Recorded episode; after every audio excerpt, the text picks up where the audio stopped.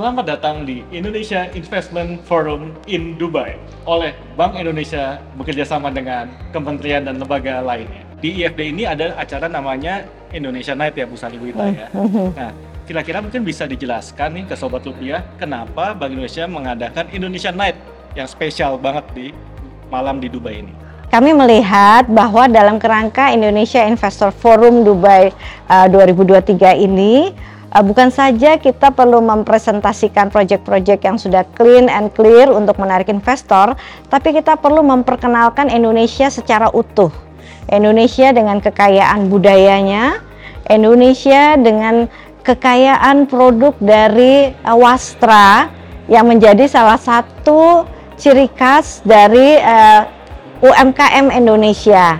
Nah, itulah malam ini kita akan uh, menonjolkan produk UMKM Wastra tersebut melalui berbagai activity di Indonesia Night ini. Jadi kita ingin menunjukkan Indonesia bukan hanya punya produk-produk besar, proyek-proyek besar yang bisa dilakukan uh, investasi, tapi juga banyak program-program UMKM yang menarik, yang potensial untuk dibiayai dan juga mempunyai sesuatu nilai atau kekayaan uh, budaya yang tinggi. Nah, baik sekali. Potensi. Hmm. Uh, Wita, kenapa harus Dubai sih Bu? Kenapa tidak negara lain gitu hmm. diadakan di Dubai? Ya, Dubai ini memiliki pasar yang besar bagi produk-produk di yang dihasilkan oleh UMKM kita termasuk juga produk-produk fashion yang insya Allah akan menjadi unggulan di suatu saat nanti. Dan Dubai ini kalau kita lihat dari sisi modest fashion, itu potensinya sangat besar dan beberapa dari uh, desainer uh, fashion, modest fashion kita itu memang sudah memiliki pasar tersendiri di sini. Jadi sangat tepat kalau kita kemudian ketemu dengan mereka. Oke. Okay. Nah ini jadi udah ada barangnya yang kualitas nih Bu, udah ada marketnya nih Dubai. Nah mhm. lalu upayanya bagaimana nih Bu supaya membuat produk-produk unggulan itu dari lokal menjadi go global Bu? Kiat-kiat apa nih kita perlukan supaya menginspirasi sobat-sobat rupiah yang ada di rumah yang punya usaha? Oke. Okay. Nah, uh, untuk mendorong UMKM go global, uh, karena kami yakin ya Bu Ita ya bahwa pro, pro, produk UMKM kita itu sudah mempunyai kualitas yang uh, bisa masuk ke pasar internasional. Bagaimana mendorongnya? Nah, ada dua hal. Yang pertama adalah dari uh, push kita namanya push and pull strategi ya untuk mendorong UMKM go global. Yang uh, pull strategi ini adalah kita bekerja sama dengan kantor perwakilan luar negeri untuk menganalisis uh, uh, demand ya dari pasar dan juga uh, bagaimana event-event uh, atau promosi-promosi perdagangan yang sesuai dengan karakter UMKM kita. Jadi uh, bagi, uh, mereka yang menganalisis ini loh pasar misalnya pasar Dubai lagi perlu barang ini dengan karakteristik seperti ini. Nah di sisi lain kita ada uh, push uh, strategi yaitu bagaimana menyiapkan UMKM kita untuk memenuhi uh, kriteria dari uh, demand pasar tadi. Misalnya perlu sertifikat apa, sertifikasi apa, kemudian perlu peningkatan kapasitas produksi, uh, kualitas dan kuantitasnya. Nah, itulah yang kemudian kita lakukan pengembangan sehingga bisa matching. Nah, jadi bagaimana nih untuk mendorong UMKM kita go global? Pertama, memang kita harus lihat dulu kebutuhan pasarnya kebutuhan pasarnya seperti apa, kemudian kita lihat bagaimana kita bisa memenuhi untuk ke permintaan pasar tersebut. Nah, untuk yang UMKM syariah ini juga ada secara spesifik ya Mbak Ita ya? Ya, kalau secara umum memang kita akan selalu mengacu pada strategi yang sudah di, uh, ada di tempatnya Bu Sari. Tapi kalau dari kita memang nanti kita akan mendorong uh, desainer binaan kita, termasuk juga nanti ada uh, mungkin yang belum jadi desainer tapi pengen jadi desainer ini selalu kita siapkan. Nah dari jalurnya ekonomi keuangan syariah sebenarnya yang namanya into modest fashion itu adalah sesuatu yang sekarang akan kita perjuangkan bersama. Kenapa? Karena Pak Presiden Pak dan Pak Wapres sudah memberikan arahan agar Indonesia menjadi rujukan modest fashion dunia. Hmm. Nah, menyambung itu nih Bu, hmm. bagaimana upaya melakukan supaya eh, Indonesia ini menjadi pusat modest fashion level dunia. Hmm. Sementara kita tahu biasanya modest fashion mungkin dari Timur Tengah atau dari negara berkembang lainnya. Nah, bagaimana supaya Indonesia menjadi epicentrum modest fashion? Nah ini memang harus kita perjuangkan ya Bu Sari. Kita nggak bisa sendiri, makanya kita selalu bareng dengan kementerian yang lain. Indonesia di tahun lalu ya menurut SGIE suatu laporan tentang eh, perkembangan ekonomi syariah di seluruh dunia itu disebutkan eh, sektor fashion eh, modest fashion Indonesia posisinya ada di nomor tiga. Nah sekarang kita on the way untuk rebut jadi juara satu gitu. Caranya gimana? Kita harus punya suatu event yang kita kolaborasikan dengan semua eh, KL dan event ini tentu tidak hanya KL saja tapi termasuk mitra-mitra kita. Nah, bagaimana Into Modest Fashion eh, Festival ini ini bisa menjadi suatu event yang nanti dirujuk oleh semua eh, fashion enthusiast gitu ya, modest fashion enthusiast di seluruh dunia.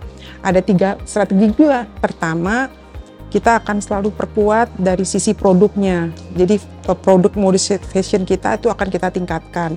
Harus sesuai dengan selera pasar. Warnanya juga harus cocok dengan tren warna pasar. Lalu pilar kedua adalah pelakunya. Nah, pelakunya eh, desainer kita itu harus selalu juga kita tadi eh, kata Bu Sari harus dibantu untuk ikut sertifikasi A, sertifikasi B dan sebagainya.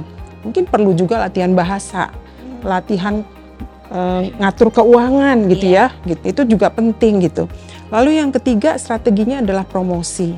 Promosinya nggak boleh abal-abal, nggak boleh juga tipis-tipis. Kita harus lakukan langkah promosi yang komprehensif dan eh, terpadu. Mungkin tiga hal itu insya Allah bisa membuat Indonesia lompat Nah. dari juara tiga jadi juara satu. Juara satu ya, kita insya Allah sih pasti bisa juara satu nih kalau Pak serius banget nih Bank Indonesia untuk mendukung UMKM dan modest fashion wear.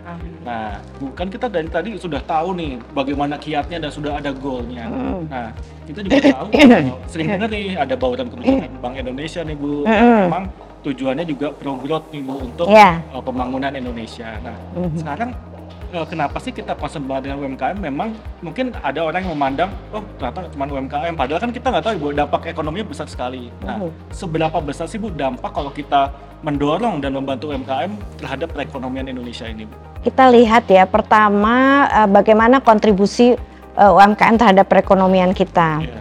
Uh, dari sisi jumlah usahanya UMKM itu sebetulnya mendominasi unit usaha di Indonesia ya. Itu uh, hitungan dari BPS itu sekitar 98 sampai 99 persen dari unit usaha di Indonesia itu bentuknya UMKM. Kemudian belum lagi penyerapan tenaga kerjanya. Jadi hampir eh, 95 persen dari tenaga kerja itu bekerja di sektor UMKM. Nah, itu. Kemudian eh, yang ketiga juga eh, UMKM ini eh, juga mulai berkontribusi terhadap ekspor. Nah, bagaimana dia juga kemudian berkontribusi kepada PDB eh, sekitar 50-an persen. Nah, jadi kalau kita ingin mendorong pertumbuhan ekonomi, kita ingin membuat bauran kebijakan kita itu kemudian bekerja lebih efektif baik dari stabilitas moneter, stabilitas sistem keuangan dan sistem pembayaran kita harus mengikut sertakan si pelaku usaha terbesar ini untuk eh, masuk ke dalam sektor-sektor yang eh, menjadi tujuan dari Bank Indonesia sekarang ini. Contohnya eh, secara eh, konkret ya itu dalam kerangka em, stabilitas moneter, di mana di situ salah satunya adalah eh, inflasi yang disebabkan oleh komoditas pangan dan kita tahu pelaku dari eh, komoditas pangan ini adalah UMKM para petani. Kemudian bagaimana supaya stabilitas sistem keuangan terjaga? Salah satunya adalah bagaimana mendorong eh, semakin banyak kelompok usaha ini masuk ke dalam eh, sistem keuangan, inklusi keuangan. Dan itu porsi terbesarnya yang belum masuk itu adalah UMKM. Semakin banyak UMKM yang terinklusi keuangan dan terinklusi secara ekonomi, maka policy kita akan semakin efektif ya. Policy suku bunga ini akan semakin efektif karena semakin banyak pihak yang dapat merasakan uh, impact-nya. Antara lain seperti itu kaitannya UMKM dengan bauran kebijakan dan tujuannya uh, Bank Indonesia. Oh, Jadi untuk the glitter goods tuh. Jadi sobat rupiah sangat penting nih brand UMKM dan uh, modest uh, muslim fashion wear. Mhm. Nah, uh, mungkin Bu uh, Sadi dan kita bisa kasih pesan ke sobat rupiah untuk Ya. entah menggunakan produk UMKM atau modest muslim wear. Oke. Mari kita bersama mengoptimalkan penggunaan eh, modest fashion dari Indonesia. Kita terus dukung produk UMKM kita dengan cara membeli dan menggunakannya. Dan dengan demikian maka UMKM akan terus terdorong, termotivasi untuk terus meningkatkan kualitas dan kontribusinya terhadap perekonomian. Mari kita cintai produk bangga buatan Indonesia dan khususnya produk UMKM. Saya Arman, follow terus media sosial Bank Indonesia. Stay tune.